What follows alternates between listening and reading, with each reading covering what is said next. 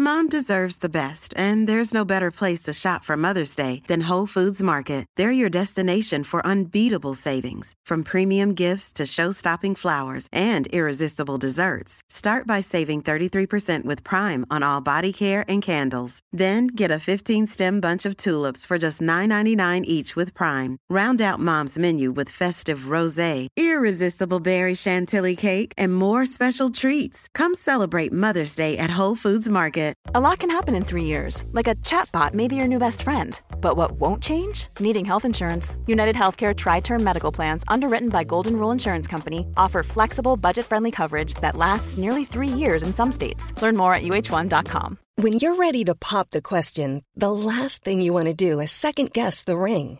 At Bluenile.com, you can design a one of a kind ring with the ease and convenience of shopping online. Choose your diamond and setting. When you find the one, you'll get it delivered right to your door. Go to Bluenile.com and use promo code LISTEN to get $50 off your purchase of $500 or more. That's code LISTEN at Bluenile.com for $50 off your purchase.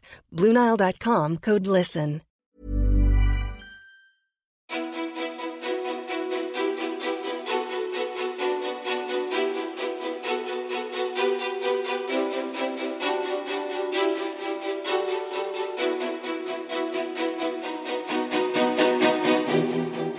Isabelle Boltenstern är programledare, influencer och en viktig röst när det kommer till att prata om utbrändhet. Plötsligt var hon överallt och så självklar och uppskattad av sin publik och följarskara. Isabelle har redan två nomineringar i det prestigefyllda tv-priset Kristallen, Årets sportprofil och Årets kvinnliga programledare. Hon bloggar på L, skriver sin första bok, har 20 000 följare på Instagram och är programledare och reporter på Eurosport och Discovery. Och hon pratar öppet om sin utbrändhet och vad den har gjort med henne, vad den har förstört för henne.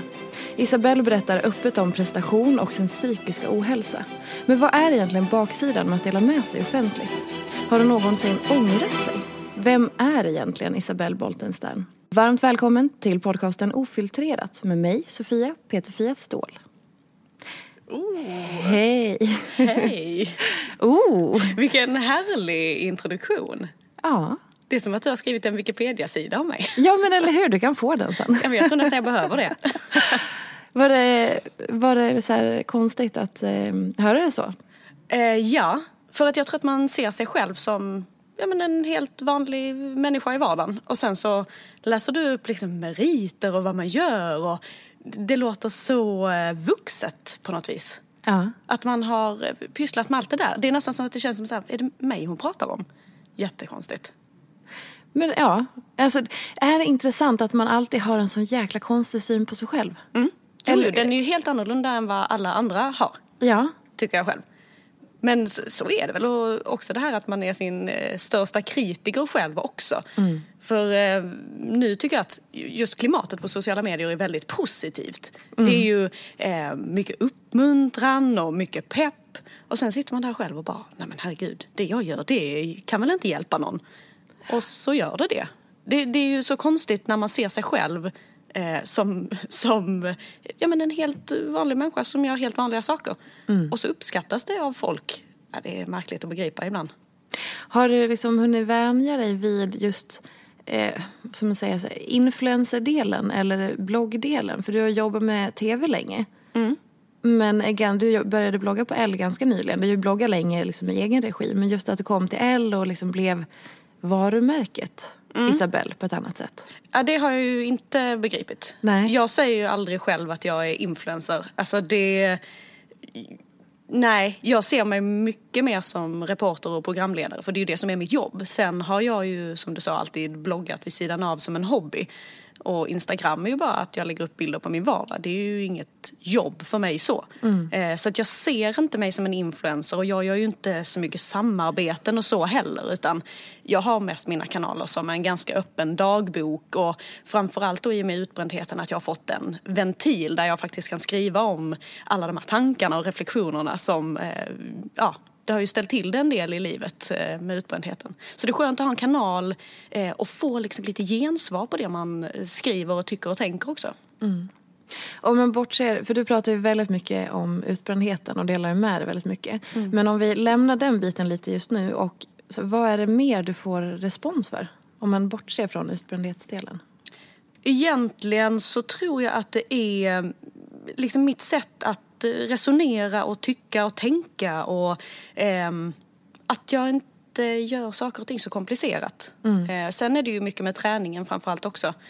Eh, jag har väl alltid tränat liksom en del och håller ju på med crossfit nu. Eh, och därifrån har man ju också fått mycket eh, positiv uppmuntran just för att fortfarande, nu bättrar det ju sig, men att tjejer ska greppa en skivstång själva på ett gym är fortfarande lite jobbigt och det tar emot. Så där har väl jag också fått en röst i att eh, normalisera och liksom peppa tjejer att faktiskt våga göra någonting som till synes känns lite eh, läskigt och så. Mm. Alltså, okej, vi kan ju inte gå bort ifrån utbrändheten för det är en så viktig del av den du är, framförallt på internet i och med att du mm. har verkligen så tagit ställning, du har medvetet valt att berätta om din erfarenhet och hur det var för dig och så. Eh, för de som inte vet, kan du berätta lite om vad som hände dig? Ja, för mig var det egentligen att eh, jag hoppade av eh, universitetet. Jag gick på Journalisthögskolan och hoppade av för att börja jobba med tv Eh, för att jag blev headhuntad. Och när jag väl började i tv-branschen så gick det väldigt, väldigt fort. Jag tror det tog ett år och tre, fyra månader innan jag var sjukskriven. Ehm, och till en början så gjorde jag ju det klassiska, beskyllde mig själv, tyckte att jag var mycket klenare än alla andra. Ehm, men ju längre tiden gick och jag började gå till en psykolog som också la lite pusselbitar åt mig eller hjälpte mig lägga dem så förstod jag att jag hade blivit väldigt dåligt behandlad. Så min historia grundar ju sig egentligen i att jag liksom blev eh, ganska nedtryckt av min dåvarande chef, eller väldigt nedtryckt får man väl säga. Ehm, att hela den arbetskulturen byggde på att aldrig riktigt känna sig trygg för då slappnar man av. Alltså, man skulle vara på helspänn hela tiden. Eh, och det funkar ju inte riktigt. Sen så hade jag ett annat problem i att jag var 21 år gammal mm. tjej. Eh, Eh, jag jobbade bara med 40-åriga män. Vi hade inga gemensamma intressen. Vi, hade, vi pratade liksom inte samma språk överhuvudtaget. Så jag kände en ganska stor, eh, ett stort utanförskap Eh, vilket också gjorde att när jag gick till jobbet så kände jag oh, nu måste jag steppa upp. Nu måste jag komma ihåg vem den här och den här hockeyspelaren är som spelade på 70-talet. För det kommer vi prata om idag eh, i lunchrummet. Liksom. Så jag eh, jobbade utav bara tusan. Reste mycket i jobbet eh, till massa småstäder i Sverige för att eh, jobba med ishockeyn. Eh, och när jag väl kom hem eller satte mig på ett flygplan eller eh, skulle ta det lugnt, då drog jag upp Google och gjorde research för att jag skulle försöka bygga upp liksom en känsla av att jag fattar vad jag pratar om, jag kan mm. allt, jag vill bli trygg. Eh, för just den här oron, det var ju den som frätte väldigt mycket för min del. Och att dessutom stå i en livesändning inför 10 000 hatande äggkonton på Twitter, det bättrade liksom inte på min självkänsla avsevärt. Fy fan. Ja, det är... Alltså, ja. just när det är så här, Just när man hamnar i ett sammanhang där man hel, aldrig får känna sig trygg och sen också mm. måste bevisa sig själv. Gud ja. Och Överträffa sig själv varje ja, dag. Mm. Och så här, också att de verkade då av det jag bara hör så att värdera dig hela tiden. Att du så, så här, ja men vi pratar om det här för att du har ju inte riktigt koll. Alltså mm. som ung kvinna då. Ja, och det blev liksom, jag tyckte ju aldrig att mina kollegor var elaka. Eh, det var bara att vi hade ingenting gemensamt. Nej. Så att när vi satt eh, kring ett bord så pratade de och jag satt bakom och kände att jag har ingenting att komma med här. Eh, och då blir det också ganska ensamt. Um, men sen tyckte jag också... Um, ja, det, det, är ju, det här med utbrändhet det är ju en mångfacetterad historia. Det är ju sällan bara en sak som leder fram till en utbrändhet utan för mig har det också varit att sen dess har jag omvärderat exakt allt. Mm. Och nu i efterhand så kan jag titta tillbaka på min tid på det här företaget och tänka vad i helsike stannar jag kvar för? Varför tog inte jag det här på allvar. Att inte jag, liksom, jag, jag låg på kvällarna och bara, nej men jag kan inte gå upp till jobbet imorgon. Jag vill inte, jag vägrar, jag, jag kommer inte klara det här. Och ändå så sopar man iväg sig dagen efter och mm. går in på kontoret igen med en sån jäkla klump i magen. Mm. Och nu i efterhand bara, men varför sa jag inte upp mig?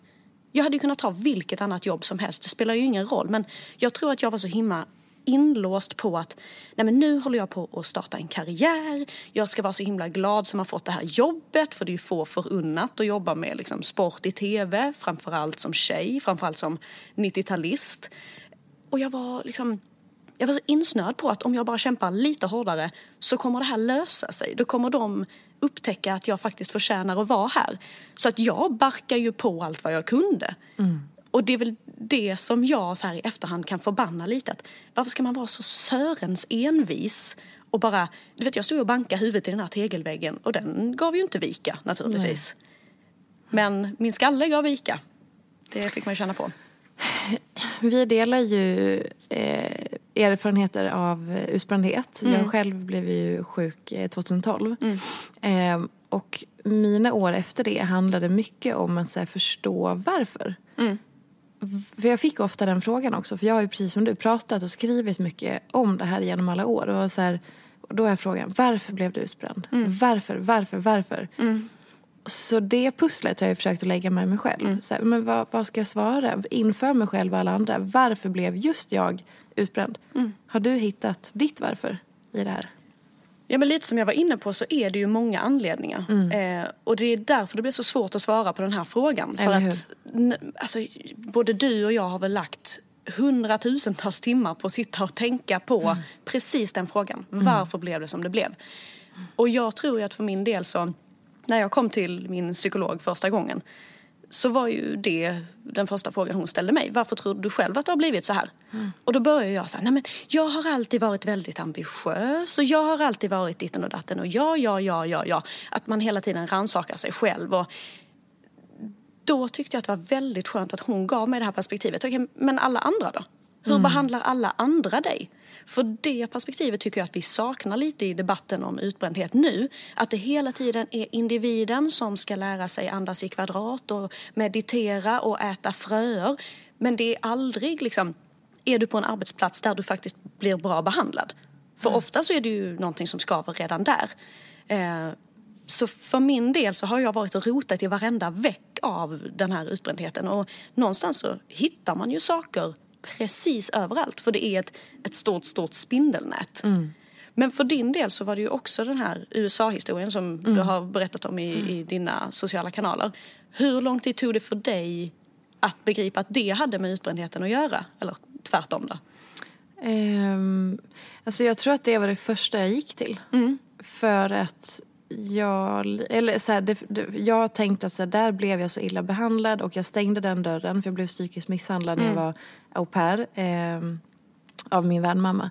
Och då var det det första jag gick till, att, inte utbrändheten men att så här, ja, men jag mår dåligt över det här för att hon var inte så snäll så att jag måste nog bara prata om det lite. Ja. Så det var ju hela anledningen till att jag sökte hjälp när allting, när jag precis här, var i min kris. Mm. Alltså nu håller jag verkligen på att bli sjuk och nu går jag in i väggen. Då sökte jag hjälp för att ja, men jag behöver prata lite om det som hände i USA. Punkt. Ja. Eh, så att jag hade, den hade jag ju fattat. Men sen var det snarare att jag behövde då se att det var inte hela anledningen. Mm. Det var en stor del. Men sen var det ju så mycket mer runt omkring.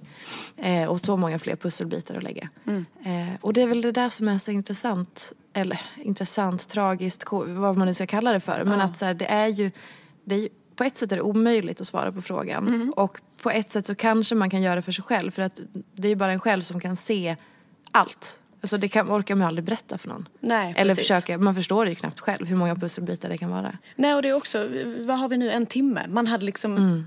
vi, hade vi suttit och pratat om bara anledningar så hade tiden inte räckt. För när du också börjar nysta så upptäcker du ju flera saker som bara, fast det här har jag också lagt så mycket energi på och grubbla över. Oavsett om det är att man tänker på hur man eh, ser ut eller träning och kost. Framförallt har man väl lagt så många timmar på att tänka vad man ska äta och inte äta. Mm. hur man uppfattas. Oh, nu har jag varit på en middag. Undrar om jag pratade för mycket. Släppte jag fram någon annan i samtalet mm. idag? Alla de här tankarna ingår också i mönstret av hur man bara alltså man är ju så bra på att trycka ner sig själv också. Så att eh, när man då får hjälp utifrån av någon som psykiskt misshandlar en eller är liksom mm. en väldigt dominant person och ser de här svagheterna och börjar riva i dem. Mm. Det blir ju inte bättre så att säga. Verkligen inte. Men kan du eh, känna igen eh, nu alla människor som hamnar i den här situationen är ju såklart helt olika varandra.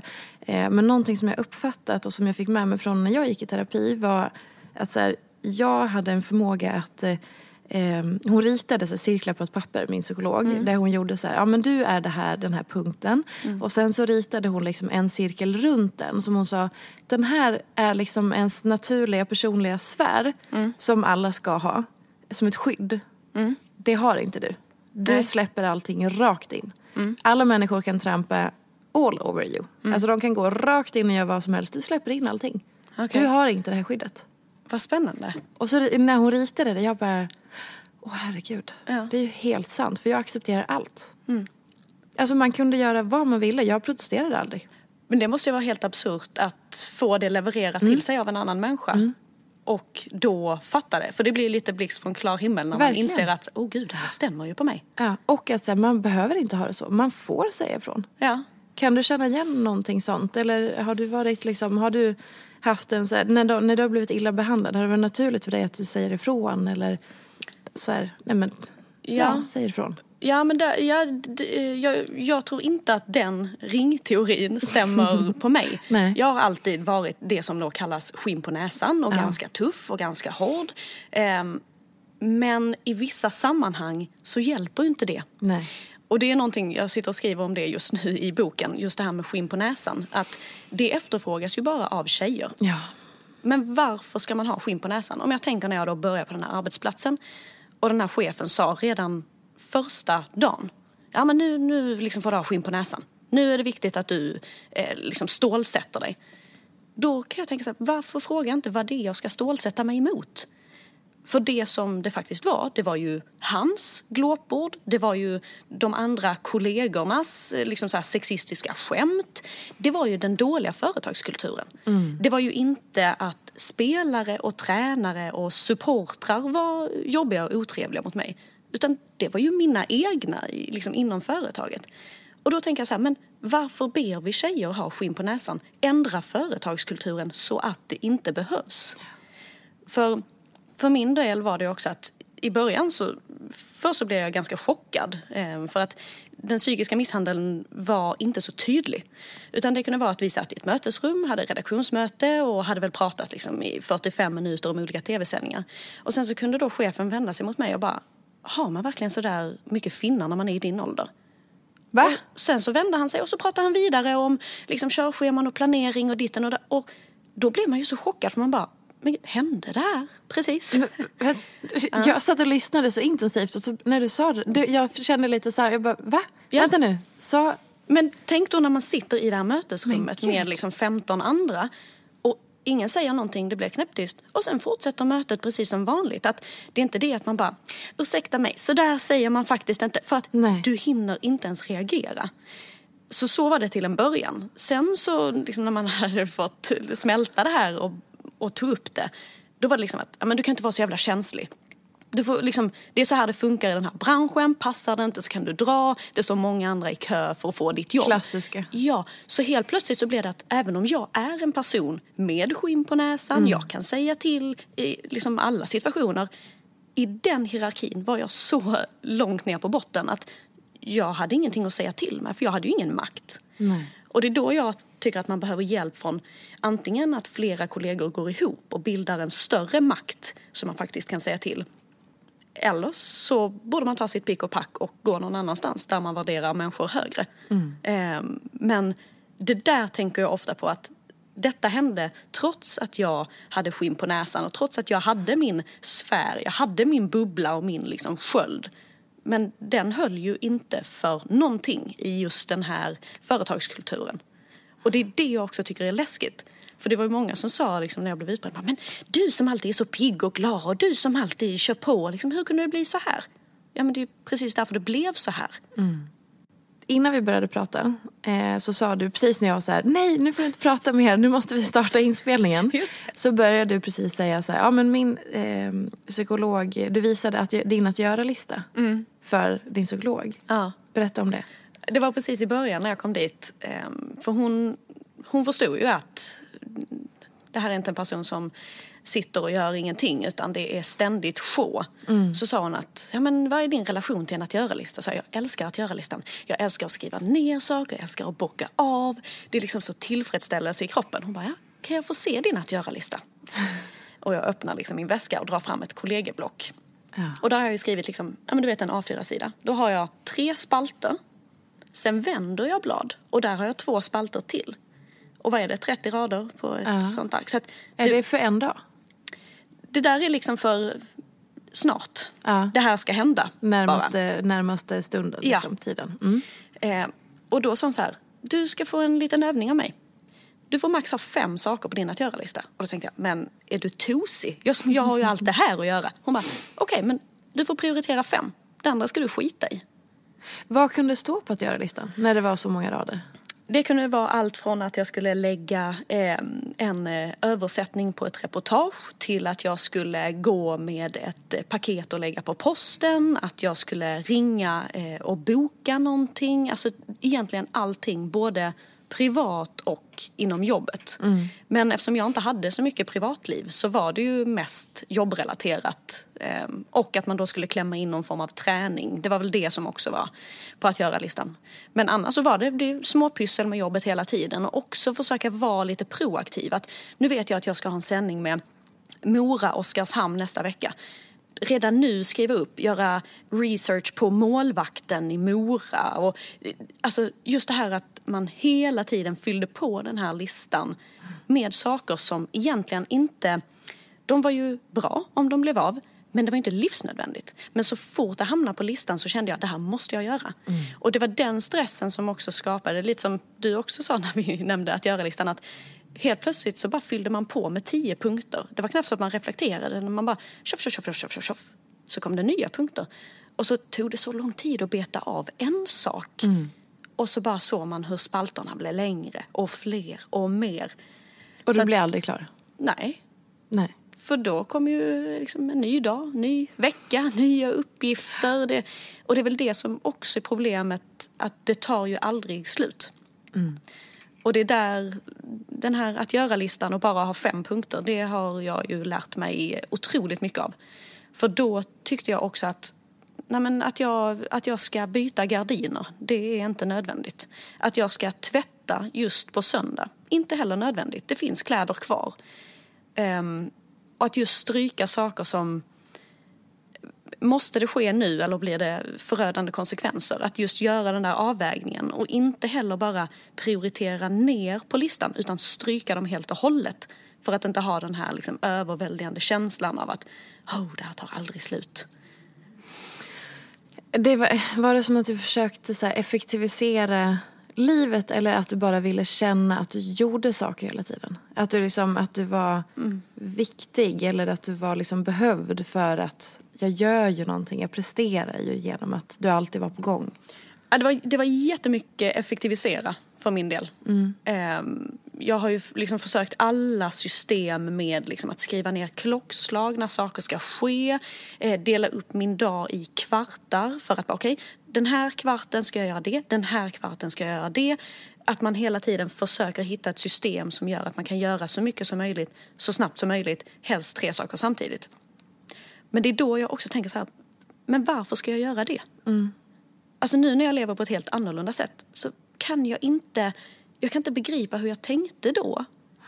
När man bara körde på och, och jag, jag har så svårt att greppa hur jag tänkte. För nu tycker jag om mig själv mycket mer. Så nu känner jag så här, men gud vilket pissigt beteende mot min egen person. Att jag ska sitta och vara så där hård mot mig själv, det är väl ingen vits? Nej, och det, man hinner ju knappt, man hinner inte mungjuta av det man har åstadkommit för att man är redan på nästa puck hela tiden. Ja, verkligen. Och man är ju ehm, i någon slags, alltså som en, en, eh, en annan poddgäst sa, hon bara sprang hela tiden. Alltså inte var ute och sprang utan i sitt liv. Det var, hon bara, jag sprang genom livet. Och det tycker jag är en ganska bra ja, alltså, beskrivning. Att man är ju inne i det här bara, ha, ha, ha, nästa, nästa, nästa, nästa. Ja, ja, men det är också... Man har lever du, ju inte. Har du bil? För jag tänkte på det när jag körde bil, att jag låg alltid i vänsterfilen. Alltså jag körde alltid om bilar. Oavsett om jag hade en tid att passa eller inte. Så låg jag alltid i vänsterfilen och körde om. Samma när man är ute och går. Ja, Alltså så här, d- du så bara- zigzaggar mellan folk. Ja. Har ingen tid att passa, inte bråttom, ändå bara gasar på. Ja, och det är väl liksom den här in, det inre tempot som man Mm. ju också bygger upp. Eller då saktar ner självmant. Ehm, men det är ganska spännande när man börjar tänka på allt man gör och hur fort man gör det. Att man börjar ju se de här sakerna. Att man, okej nu zigzaggar jag mellan folk. Trots Mm. att det är, jag vet inte, söndag. Och så blir man ju också lite irriterad på när någon går långsamt här. Du kan inte gå här och söndagsstrosa. Vi, vi har platser att vara på. Vi ska fram. Ja. Alltså, ursäkta uttrycket, man var ju lite sjuk i huvudet innan man blev sjuk. Ja, gud ja. Alltså, det, man var ju sjuk i huvudet när man var sjuk, men Mm. framförallt innan för att det var därför man blev sjuk. Konstigt uttryckt, men du fattar vad jag menar. Alltså, Ja, jag, men man var ju nästan mer sjuk innan man Ja. blev sjuk tycker jag. För Exakt. Då gick man ju runt i den här osundheten och tänkte, alltså jag var ju nästan hög på min egen förmåga av Mm. hur mycket jag fick gjort. Och liksom den här tillfredsställelsen med att jag hinner mycket mer än alla andra och jag får det här Mm. gjort. Alltså, det blev ju en hybris på ett så otroligt obehagligt sätt. Mm. Och jag tänker ofta så här, hur kunde någon vilja vara vän med mig när jag bara såg till mitt eget? Jag struntade i födelsedagskalas och jag struntade i dop och begravningar för att nej men jag ska jobba, jag håller på att bygga en karriär här. Jag måste bara visa att jag kan lite mer. Det, är ju mer sjukt i huvudet än att vara sjuk i huvudet. Alltså, Man har ju loopat det där. Men hur, hur eh, hanterade eller reagerade din omgivning på att du blev sjuk eller när du blev sjuk? Ja, den här är ganska svår, tycker jag. Jag tycker alltid det är svårt att prata om anhöriga för jag vet att alla gör sitt bästa och alla försöker förstå. Men det går inte att förstå om du inte har varit i det själv. Ehm, och det går inte att beskriva de känslorna man har när man inte kan resa sig ur sängen. Det går inte att beskriva dem så att någon förstår. Så till en början så var det väl mycket rädsla från mina föräldrar. Att de förstod ju inte vad som hände. Och jag blev ju till en början väldigt eh, tillbakadragen. Jag ville inte vara med, jag, jag ville inte prata, jag orkade inte formulera ord liksom. Så till en början var det väl oro från deras sida. Som sen växlar över i en desperation. För när man ser sitt barn ligga still i en soffa i sex veckor. Då tror jag att man som förälder blir så här, okej nu, det, nu ska det ryckas upp liksom. Och då kommer den här klassiska, men om du bara försöker ta dig över en tröskel, då kanske det går bättre. Men det som är problemet med utbrändhet är att det, det finns ingen tröskel. Det finns, inge, det finns ingenting. Så att den här desperationen tyckte jag personligen var ett jobbigt steg. För efter sex veckor som utbränd så fattar du inte själv vad du håller på att gå igenom. Så då kan du heller inte förklara. Nej mamma, jag behöver ligga på soffan nu i tre månader för att bara ha kraft att gå på en familjemiddag. Jag kommer behöva... Och att inte kunna förklara det för någon annan för att du inte begriper det själv startar ju också den här karusellen av att alla andra orkar men inte jag. Det är mig det är fel på, det är jag som har blivit galen. Och så är spiralen igång av, inte bara att du mår dåligt, nu börjar du också hata dig själv för att du mår dåligt och inte vet hur du tar dig ur det. Och då tyckte jag att en psykolog gav så bra hjälp. För allt blev så tydligt hos henne. Alltså hon förklarade bara, nej men att du inte känner några känslor det är för att din liksom, ja, prefrontal cortex, du vet, hon drog alla de här, ja, här har vi slutat producera det här hormonet och, det, och jag bara, jaha, alltså det är inte jag som är galen. Det är naturen som har det här som ett skydd för att jag ska överleva nu. Det tyckte jag var väldigt skönt. Och det är mitt tips till alla som bara, hej, jag har blivit utbränd, vad ska jag göra? Gå till en psykolog som kan förklara vad det är som har hänt för dig. Jag bara såg framför mig när du sa det här eh, att man kan inte ta sig över en tröskel. Eh, och det är ju för att man inte har någon botten. Nej. Alltså upplever jag att så här, ja, men första tiden handlar ju bara om att åka rakt ner tills man någonstans hittar den här botten. Och där behöver man ligga ett tag, jävligt länge. Och sen kanske man kan eventuellt efter lång tid börja ta sig uppåt. Men i början handlar det bara om att åka djupare och djupare. Ja, Alltså för mig, det var flera, ja men första året egentligen handlar ju om att bara så här komma ner till Ja. att krascha rejält. Och liksom sen fick man ju ligga på botten ett tag och sen efter mycket om men ta sig sakta uppåt igen. Och så komma ner och så upp igen och ner och sådär. Och precis detta har jag också nyss skrivit om. Mm. Eh, för jag liknar detta stadiet vid eh, lite serietecknaraktigt när någon fastnar i kvicksand. Mm. Att man stretar emot, stretar emot, mm. stretar emot och då så drar ju sanden en ännu djupare och ja. hårdare neråt. Och det man ska göra är att slappna av. Mm. För då stannar man. Och får sjukdomsinsikt. Och det gör ja. mycket. Och det är precis det där jag tänker i början. Hur man bara, okej, okay, ja nu har jag blivit sjukskriven. Men jag ska ändå gå ut och ta en fika med den här personen. Mm. Jag ska gå på den här festen. För att man fattade inte själv att det jag behöver göra är att ligga och göra ingenting. Mm. Jag behöver bara slappna av. Låta den här skiten skölja över. Så att man får du vet, en liten gnista av energi. Mm. Och då bara, nu brer jag en macka. Det är det jag ska ja. göra idag. För det tyckte jag också var problemet. Liksom, när man hade nuddat botten, hade varit där ett tag och så kände man så här, nu, här kommer en liten gnista. Nu har jag lite energi. Mm. Då jävlar, då bokar vi in. Det är träningspass och det är promenad med kompis och det är... Och man hade ju så lite energi att den, den tog man ju slut på på ingen tid alls. Och så blev man så besviken. Mm. För då hade man ju känt den här känslan av att jag är på väg upp igen mm. och så kraschar vi igen. Exakt. Och så behöver man då återhämta sig typ en vecka. Ja. Av att kanske ha berett tre mackor och mm. en kompis kom över en timme och så gick man och satte sig på en bänk och bara ja. too much. Ja, ja, då är det ju sova 16 ja, timmar efter det. Mm. Ja, det är så sjukt. Det, det är, är så sjukt. Men jag tycker också det är så otroligt spännande att prata om det här. Mm. Alltså, jag, jag vet att det låter absurt att säga att man inte vill ha det ogjort.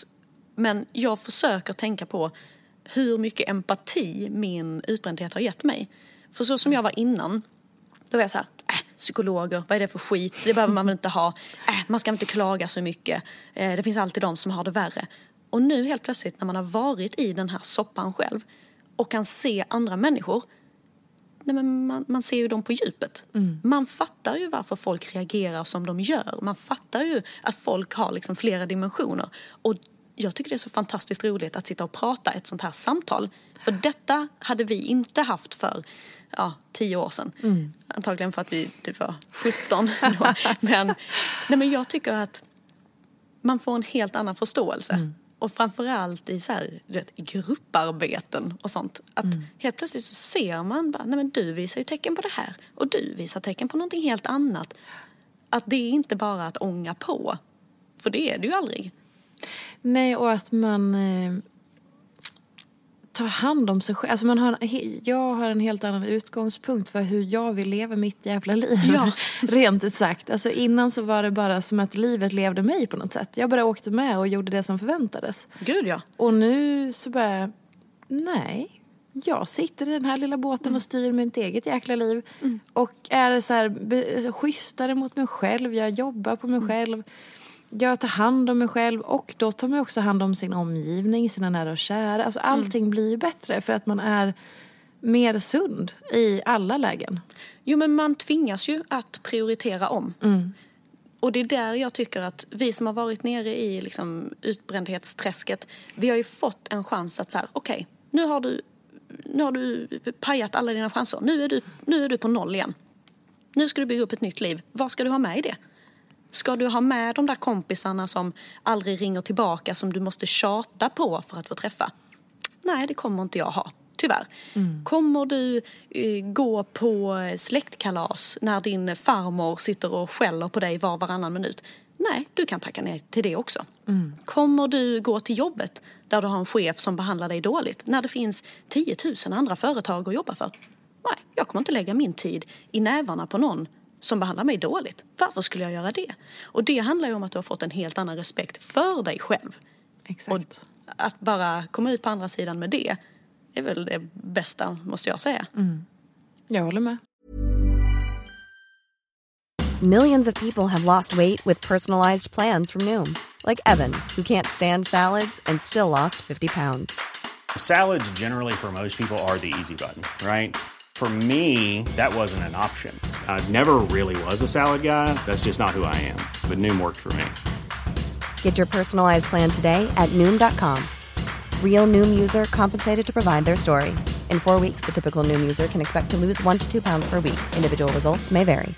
A lot can happen in three years, like a chatbot may be your new best friend. But what won't change? Needing health insurance. United Healthcare Tri Term Medical Plans, underwritten by Golden Rule Insurance Company, offer flexible, budget friendly coverage that lasts nearly three years in some states. Learn more at uh1.com. If you thought the only way to get a more defined jawline with natural looking results was through surgery, think again. Juvederm Volux XC is a non surgical injectable gel filler that improves moderate to severe loss of jawline definition and can help you achieve natural looking results with little downtime. Even better, this improved definition lasts up to one year with optimal treatment. No maintenance required. Improve jawline definition for a smooth, sculpted look with Juvederm Volux XC. For important safety information and to find a licensed specialist, visit juvederm.com. That's J U V E D E R M.com. Not for people with severe allergic reactions, allergies to lidocaine, or the proteins used in Juvederm. Common side effects include injection site redness, swelling, pain, tenderness, firmness, lumps, bumps, bruising, discoloration, or itching. There's a risk of unintentional injection into a blood vessel, which can cause vision abnormalities, blindness, stroke, temporary scabs, or scarring. Talk to a licensed specialist to find out if it's right for you. I'm Sandra, and I'm just the professional your small business was looking for. But you didn't hire me because you didn't use LinkedIn jobs. LinkedIn has professionals you can't find anywhere else, including those who aren't actively looking for a new job but might be open to the perfect role, like me. In a given month, over 70% of LinkedIn users don't visit other leading job sites. So if you're not looking on LinkedIn, you'll miss out on great candidates like Sandra. Start hiring professionals like a professional. Post your free job on linkedin.com/people slash people today.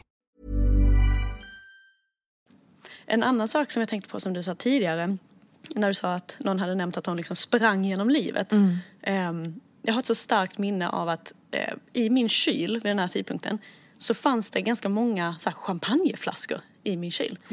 För att när jag eh, uppnådde någonting, om jag fick ett nytt jobb eller om jag fick liksom någon form av eh, stipendie för någonting eller fick eh, jobba med OS för första gången när jag var typ 22.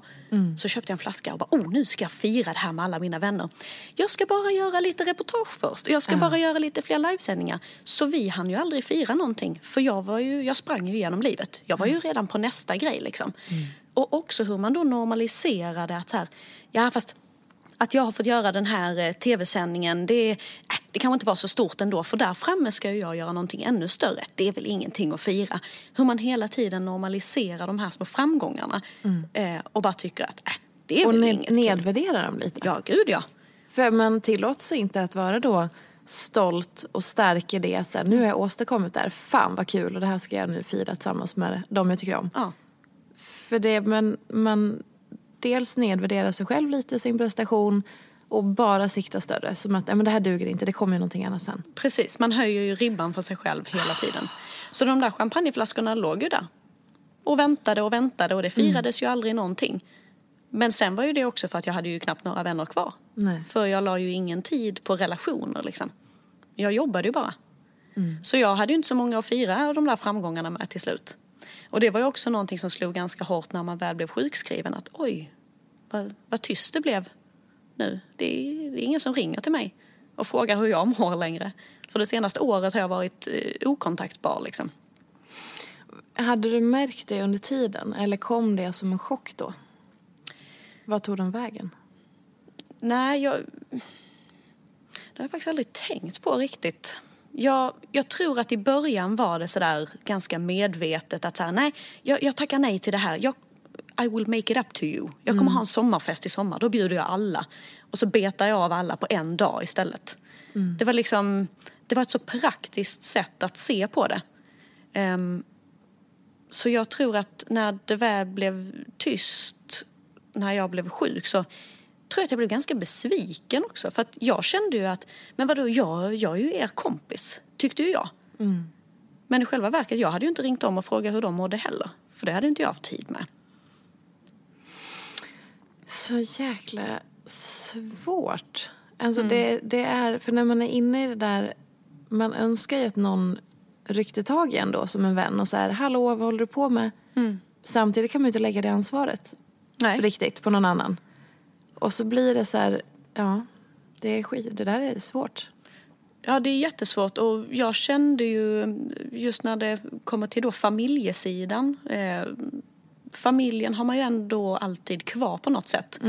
Men jag kommer ihåg att jag hade ofantliga mängder ångest för att jag stötte bort min familj. Att när jag hade mycket att göra och när jag var stressad, och det kan jag känna fortfarande att om jag har mycket att göra då pushar jag bort alla tio meter och bara nej, prata inte med mig. Jag vill inte ha någonting med att göra nu. Att jag blir så otroligt svart och vit. Och så vet jag att även om det var mamma, alltså detta har jag också ett exempel på. Eh, när jag jobbade som mest så skulle så försökte ju min mamma med precis det här som du säger. Att hon försökte bryta emellan och bara, nu måste du ha en ledig helg. Jag vill att du och jag åker till London och bara har en weekend. Vi bara strosar runt, går i butiker, eh, fikar. Inga konstigheter. Och jag blev fly förbannad. Men mamma, fattar inte du att jag inte kan ta ledigt hur som helst? Jag har ett jobb att sköta, jag kan inte åka mitt i säsongen. Du vet, jag svarade ju med aggression, för jag kände mig attackerad av henne. När hon egentligen bara ville väl. Och det där är en sån sak som jag försöker tänka på nu. Den där ångesten som jag sen kände för att nej men gud nu har jag varit elak mot mamma och hon är ju den som tycker om mig mest och så skäller jag hårdast på henne. Och så tyckte man lite illa om sig själv igen och du, du kunde ju aldrig vinna en sån strid. Och där fick jag också hjälp att förstå liksom, men varför reagerar jag som jag gör. Ja men det är ju för att jag har ju ingen ork kvar. Och när någon då önskar någonting av mig så ser jag det som ett påhopp mot min person. Ja, gud. Ja. Det är- Mångfacetterat minst sagt. Ja. ja, men och just att det är så här... Det händer utan att man gör... Alltså det är ju inte du som gör ett aktivt val att attackera din mamma för att du känner dig påhoppad. Nej. Det är ju någonting som händer i dig för att det är någonting som har greppat och det är det som reagerar åt dig innan du hinner fatta att du knappt ens har reagerat, antar jag. Och så här, då är man, man är, ju det är, jag brukar beskriva de här skygglapparna, alltså man, är så, man är så förstörd så att man ser inte. Nej. Man fattar ju inte riktigt vad man gör, upplevde jag. Nej, nej, jag håller helt med. Det var ju väldigt mycket instinkt och väldigt... Men det var också så svart och vitt. Det tänker jag på nu, att nu har ju allt nyanser. När man är ute på andra sidan så man kan förstå hur någon reagerar för att man använder sitt förnuft. Men när jag var mitt i det, det var ju bara känsla, känsla, känsla. Och sparka bakut. Men du hade väl förhållande under tiden du blev sjuk? Eh, hur tyckte du att det påverkades av utbrändheten? Alltså det var ju speciellt för att han eh, eh, hade, alltså han, han, min man, han är min man idag så vi höll ihop trots, eh, liksom genom allt det här. Men han pluggade då eh, och gjorde en utbytestermin i Singapore. Och jag har tänkt på det efteråt att liksom under våra första år tillsammans så hade vi distansförhållanden under somrarna för att han jobbade i Oslo. Och sen så eh, var det som så här, ja men det var ju jobbigt såklart. Men sen var det någonting där, eh, för han fick veta att han hade kommit in på den här utbytesterminen ungefär samtidigt som jag eh, verkligen hade startat eget första gången. Saker började hända, det började rulla på. Jag började också känna att jag mådde dåligt från det här USA-erfarenheten. och kände att den bör, det mörkret började pocka på. Så att när han berättade, för då hade han precis kommit hem från sin den här, eh, sitt sommarjobb i Oslo. Och bara, ja, tyvärr så kommer jag, har jag kommit in så det här var då i augusti. Vid jul så kommer jag åka igen och vara borta hela terminen under våren. Och jag alltså bröt ihop på ett sjukt sätt. För jag tror att jag kände, utan att jag visste, jag kan se det nu efterhand, att så här, jag visste väl på något sätt att det här kommer inte bli bra. För att jag kunde jobba hur mycket som helst. Jag märkte att mitt mörker höll på att ta över. Ehm, och jag var, det var liksom så mycket som jag flydde ifrån. Och jag kunde fly ganska bra med hjälp av honom. För vår relation. Att han ändå liksom var, han var ju liksom solen i livet. Och så att det var liksom hela vägen ner till att han, jag räknade liksom ner till att han åkte och sen när han åkte därefter jul, det var, det var ju då mitt halvår som var som mest intensivt, som gjorde mig sjuk, eh, började. Så att han märkte inte det, jag kunde ju dölja det ganska bra att jag höll på att bli sjuk för att han var ju på andra sidan jorden i princip. Just det. Ehm, och sen så när han kom hem så undrade han så här, vad fan tog min flickvän vägen? Vad hände? Ehm, så, så här, ja, vi tog oss igenom det men jag minns ärligt talat inte så mycket ifrån den tiden. Jag har liksom ganska bra minnesluckor. Ehm, Det har jag också. Ja, så att jag kan inte svara på Jag vet inte. Han, han var fantastisk. Ehm, och tog hand om mig och hjälpte mig på alla sätt. Och jag vet också att här, jag var så sjuk, jag var liksom i min sjukdom tills typ en kvart innan han kom hem. Då kunde jag ändå shapea upp mig lite för att jag, jag fick energi av att han kom hem. Och kunde så här få liksom, det var som att nu kom trösten. Ja. För han hade varit i skolan hela dagen.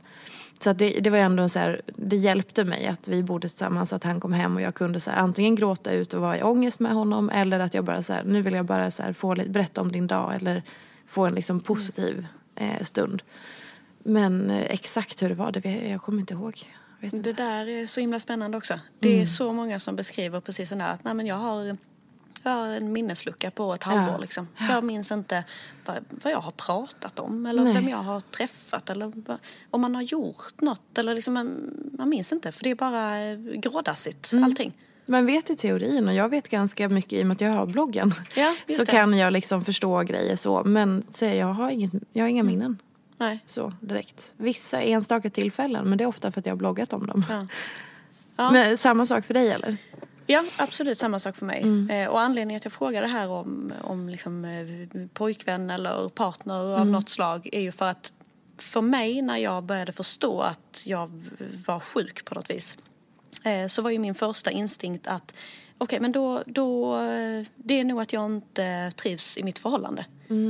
Så att jag gjorde ju slut med min dåvarande pojkvän om det är fyra dagar innan jag blev utbränd. För då tänkte jag att, eller någonstans hade jag känt lite det här som jag berättade med föräldrar, att man stöter bort folk. Jag tyckte det var jobbigt när han frågade saker. Jag tyckte det var jobbigt när han liksom ville vara nära, om han ville så här, krama mig. Usch, nej, väck med dig. Och det tolkade jag som att jag inte var kär i honom längre. När det kanske i själva verket var att jag var så stressad upp över öronen att jag pushade bort allt. Ja. Och då, jag vet att jag har tänkt på det här mycket liksom, åren efteråt, varför jag gjorde slut. För att jag såg det som att det var den enklaste utvägen. Det var mycket lättare att göra slut med någon än att byta jobb eller att liksom ransaka hela livet. Så jag försökte med en så desperat quick fix i att bara, nej men om jag blir av med det här förhållandet så har jag en sak mindre att tänka på. Och det där är också så skumt hur man hur man värderar saker så annorlunda än vad man gör nu. Nu tycker jag att så här, mina relationer med, med mina vänner eller min pojkvän eller min familj, om jag inte har det, ja men vad spelar det då för roll vad jag gör? Men då tyckte jag att här, jobbet och karriären och att det ska gå framåt, helst väldigt fort, det är det viktigaste jag har. Det är så konstigt. Ja. Ja, Ja men det är så konstigt. Och det är, men samtidigt så här, nej det är inte konstigt. För titta på tiden som vi lever i. Samhället som vi är i och den här sociala medievärlden som vi alla, på, eller många av oss på ett eller annat sätt i, är i. Alltså det är ju det du beskriver med karriärshets och en eh, effektivisering av livet och vardagen och man ska hinna med så mycket och man ska vara så ung och man ska göra allt. Det är ju det som är normen idag. Man duger ju inte annars. Nej, och det där, jag försöker skriva mycket om det där på bloggen också. Just att så här, hur skönt det är att göra ingenting. Jag skrev faktiskt ett eh, inlägg nu förra veckan så var jag och min sambo hos hans föräldrar i Umeå. Och vi gjorde ingenting. Och när vi gör ingenting då kan det vara liksom att man bara, ah, vi får för oss att ta en skogspromenad på tre timmar. Bra, då gör vi det. Ska vi inte baka lite bullar? Jo, vi gör det. Men att ingenting är planerat. Men då så skrev jag ett blogginlägg där sista dagen för då kommer alltid en sån här obehaglig känsla av att, nej men gud, nu har jag ju slösat liv. Hade jag gjort något vettigt de här sju dagarna, då hade jag fått ett försprång. Då hade jag kanske byggt upp någonting. Då kanske jag hade liksom nått nya framgångar. Jag kanske hade haft fler läsare på min blogg eller jag hade kanske fått fler uppdrag liksom på tv-jobbet. Att de här tankarna kom, även om jag vet att det är ju vila jag behöver, så kommer ändå de här förbannade tankarna. Fortfarande. Ja, och då får jag liksom sitta och skriva i min blogg som en påminnelse till mig själv. Det är ju för fan det här jag jobbar för. Jag jobbar ju för att kunna vara ledig och göra ingenting. Varför ska jag då känna skuld för att jag inte gör någonting? När jag har ju jobbat för att vara ledig. Liksom den här matematiken. Men det är konstigt att man på något vis inte riktigt kan det är ju lite förnuft och känsla. Mitt förnuft förstår ju att jag kan vara ledig. Min känsla bara, mm, fast om du gör någonting mer då kanske det blir ännu bättre. Det är liksom som djävulen och ängeln på axeln som pratar mot varandra. Eller om du åtminstone använder det där ingenting till att skapa content. Så att du lägger ut Precis. fotar när du bakar bullarna och sen så skriver du receptet och lägger upp det och då har du ju ändå åstadkommit någonting med dina bullar. Jo men precis, det, alltså, det är ju en så skadad syn på det. Det, är, det är så obehagligt när man tänker på det. Den där känslan fick jag nämligen, lite som du säger det här, ja, man bakar bullar och så fotar man, lägger upp recept, att man hela tiden ska liksom Att slippa det Titta ja. vad jag har gjort och Ja. du vet att det hela tiden ska vara utåt. För jag läste en bok som jag verkligen kan rekommendera till alla. Eh, det är Stina Wolters eh, bok. Ja, en ny va? Ja, eh, och nu ska jag komma ihåg vad den heter. Kring denna kropp Ja. heter den. Jag tyckte att den var så himla bra. Och i ett kapitel så skriver hon om liksom, konst och att hon målar. Och då tänkte jag egentligen så här, nej men gud, jag bryr mig inte om konst. Jag kan ingenting om konst och måla, det gör jag aldrig. Men när jag läser det kapitlet, jag bara, tänk att hon står i sin ateljé. Och hon kan stå där i liksom timmar, dagar, veckor, månader. Och så blir det ett konstverk som hon sen ställer på golvet. Och så går hon hem. Och det är liksom inte att man lägger ut det eller att man ska sälja det eller att man... Utan då är det bara, här har jag lagt min själ i ett konstverk. Och Punkt. nu så är den klar. Och sen är det inte mer. Och jag tyckte att det var så jäkla tillfredsställande. Bara, men, Tänk att baka de här förbannade bullarna. Ta en tugga och bara, fan vad gott det var. Ja. Ingen behöver veta att det har skett. Men vad har du för sådana saker som du kan hitta som är bara för dig? Ja, det är ju en bra fråga. Grejen är att jag har ju liksom lite små projekt överallt men någonstans så vävs ju det in i ens internetperson. För min internetperson är ju jag. Och det är ju det här som är så skumt. Att jag har ju ett kalendersystem som heter Bullet Journal som jag har eh, hållit på med ett tag. Eh, där man, liksom, man gör sin egen kalender. Man gör sina listor eller sin eh, liksom kalender med dagar och veckor. Och det är liksom ja, det är väl 30 procent att faktiskt komma ihåg saker och ha liksom ordning. Men sen så är det 70 procent av bara, nej men jag sitter och ritar mitt eget kalendersystem. Jag tänder lite ljus hemma, slår på någon god playlist och sitter jag och pysslar. Det hade jag förr som en sån här min grej. Men nu gör jag ju det på Youtube. Nu lägger jag upp när jag sitter och gör de här. Det är ju så icke tillfredsställande att sitta och göra en bullet journal när du har riggat en kamera på ett stativ som hänger på någon läskeback för att det ska bli ett bra skott. Och sen sitta och redigera det i åtta timmar.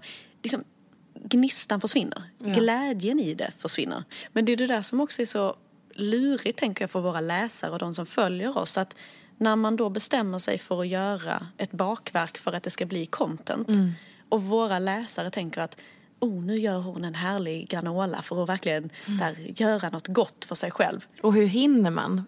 Alltså Ja. det är också det, så här, vi kan ju lägga arbetstid på det för att det, är, det blir då en arbetsuppgift.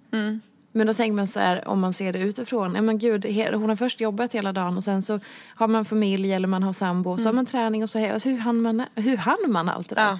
Jo men man kanske gjorde klockan ett på dagen när alla andra är på sitt jobb och jag var på mitt jobb och gjorde ett bröd för att det var min arbetsuppgift. Ja. Det är ju det som är så svårt med hela sociala mediebubblan överlag. Visst är det det. Att Och- förstå att det är ett arbete. Men det är ju där jag, just det här att jag säger att jag inte kallar mig influencer är ju för att jag gör ju inte sådana här saker. Alltså jag har ju mitt jobb som är mitt jobb. Eh, och jag kan liksom inte fota mat klockan ett på dagen eller så. Nej. Eh, men jag känner också lite den här, eh, det här dilemmat för jag har ju ett jobb som inte är 9 till 5. Mina följare är mer så här, hur fan hinner du träna så ofta som du gör liksom när du har ett jobb? Ja, fast jag jobbar ju i projekt oftast. Då kanske jag har tre intensiva veckor och sen har jag ingenting på en månad.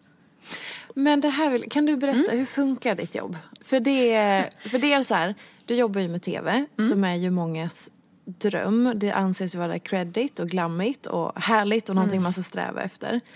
Så här, hur är verkligheten? Nu har det två frågor i en. Ja, men eh, ja, kör. Ehm, det är, verkligheten är helt annorlunda än sådär. Alltså jag har ju bytt menskopp på en eh, hockeytoalett. Alltså det, det, är, det är inte glammigt. Ehm, sen så, jag kan ju älskar det för att det är så otroligt spännande. Alltså, jag tycker ju att känslor är, det är livet. Och känna saker. Mycket för att under min utbrändhet så var jag känslokall och kände ingenting. Så nu när jag väl känner så bara, åh, jag känner saker och ting. Så nu kan jag ju känna att den här spänningen, nervositeten, pirret inför en livesändning, alltså det är ju som en drog på något vis. Sen så är den ju ganska krävande. Eh, man ifrågasätter sig själv.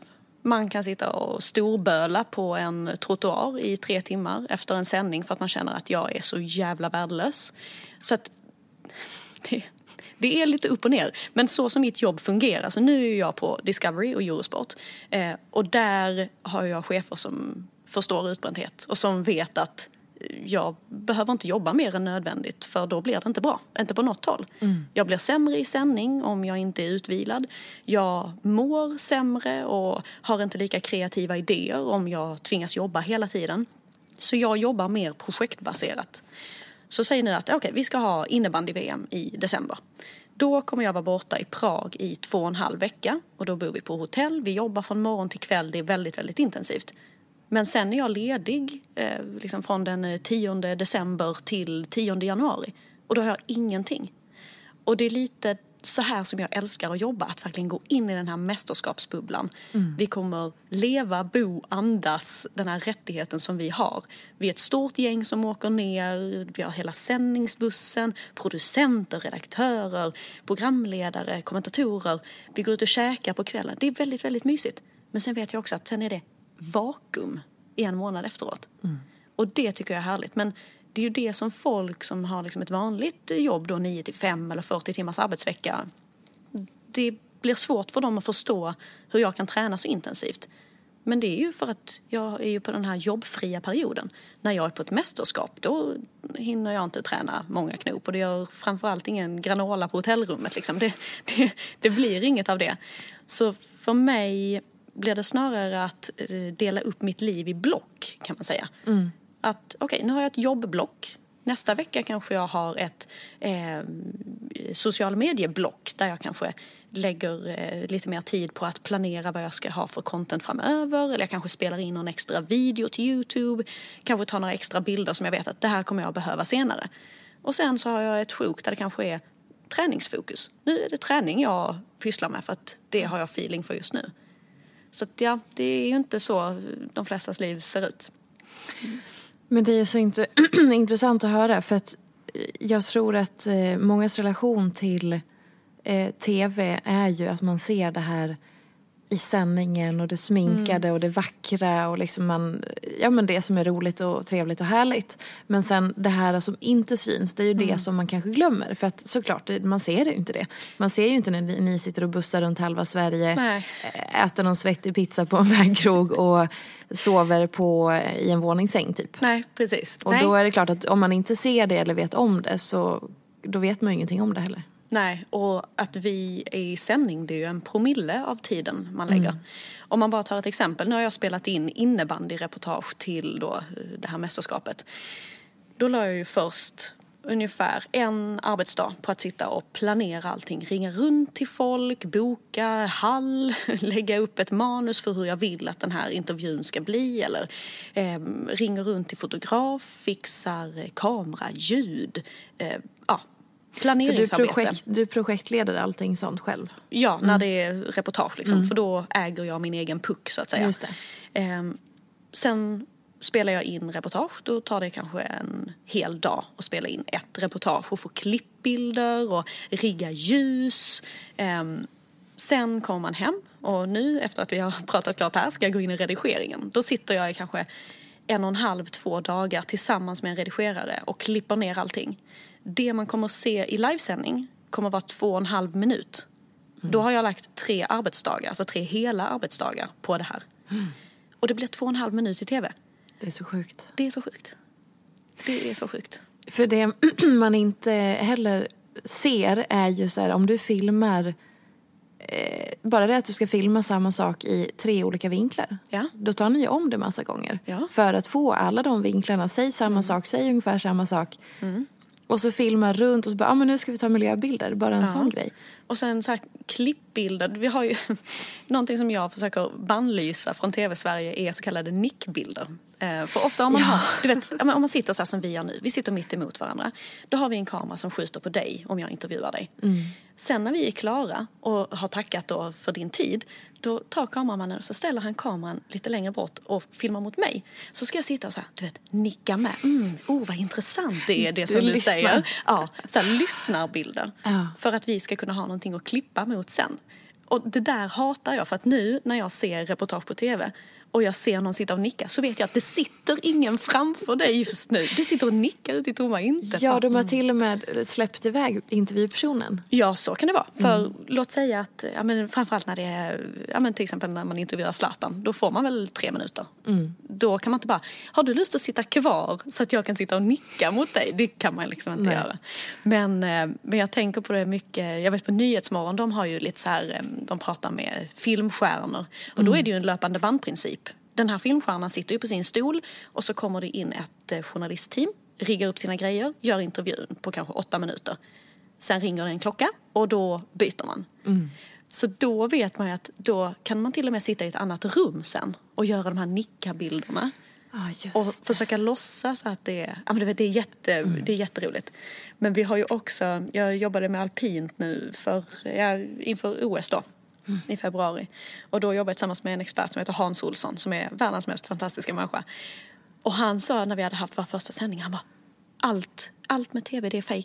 Det, ingenting, är, ingenting är på riktigt. Nej. För då hade vi behövt banda upp någonting liksom tre minuter innan live. Eh, så vi bara, okej, nu låtsas vi att det här är live Hans, nu kör vi. Han bara, ja men, men vadå, är vi inte live? Nej, när vi bandar, men vi låtsas att det är live. Det kommer se ut som live när det går ut i tv. Och han bara, nej men det är inte så här det kan gå till. Det var hans första Ja. sån ty- ah, så han fick en inblick i den världen. Ja, baksidan av det här pusslandet liksom. Jag har gjort eh, några reklamfilmer för Valjo som går eh, i tv. Mm. Just det. Och då var det en film där jag och Edvard Blom är på spa. Mm. Eh, och då är det också så här när eh, det, vi, vi, dels ligger vi på en massagebänk, Mm. eh, en varsin massagebänk och dels är jag gravid vilket inte syns för att jag har ju en så här hål i, för magen i bänken. Och sen så när man är det här hålet som man de ska filma liksom i hålet i ansiktet så när man ligger i bänken. Då är det ju liksom en film, då står man ju upp. Ja. Och sen är det ju en filmkamera som är riktad mot en och sen ska man liksom pressa ansiktet så att det ser ut som att man ändå ligger i det Ja, för du får inte in en kamera under en vanlig Nej men massagebänk. precis. Så, och, så, alltså, och så en annan massagebänk var liksom höjd i typ en meter och så fick man försöka kravla sig upp på det. Alltså du vet det är så mycket roligare. Men det är detta som jag tycker är det roliga Ja. Mm. med TV. Att det är ju, alltså tänk så många kreativa lösningar man Gud, ja. skapar på konstiga problem Ja. som man egentligen inte har. Och det blir jag imponerad Alltså nu är detta helt off topic från vad vi egentligen ska prata om. Kör. Men när man ser filminspelningar och man bara oh, undrar vilket hus de har spelat in det här. Nej, det är en kuliss i något, på något parkeringsgarage Ja. i Holland. Man bara, men hur kan det se ut som en villa? Nej men då har de byggt upp ett rum. Alltså det är så konstigt. Det är, alltså, det är så fruktansvärt eh, ja, men både kul och intressant. Och så också viktigt att prata om. För jag tänker så här, innan så var det nog bara roligt och intressant att få veta spännande. Åh gud vad spännande, hur går det här till? Med tv.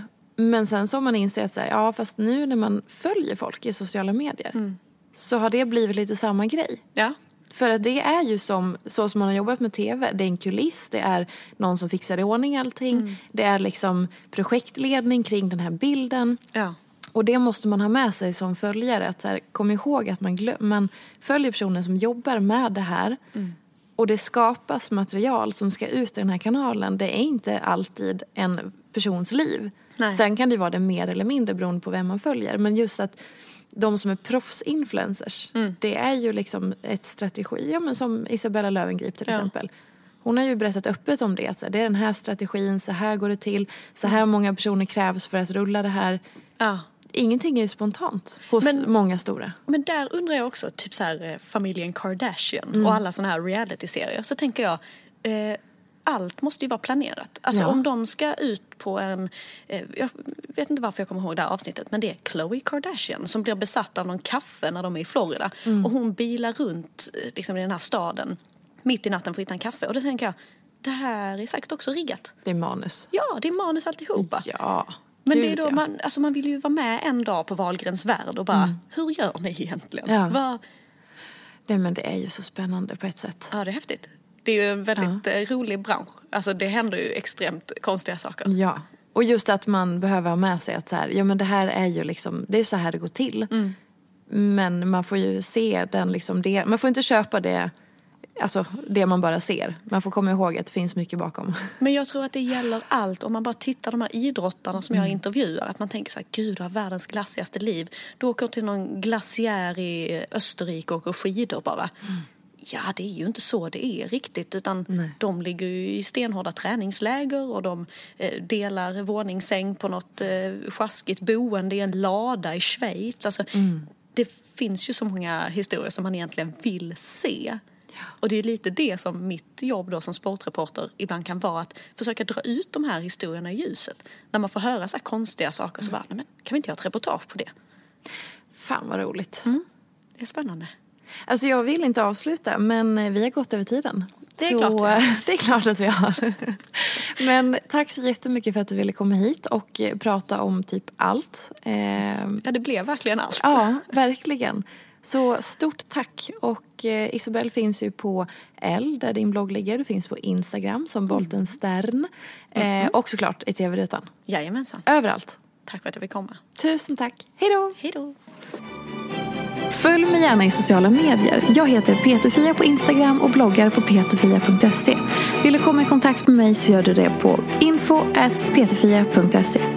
Jag vill rikta ett stort tack till Acast för studie och stöttning och ett stort, stort tack till geniet Elin Sjödén som klipper den här podcasten.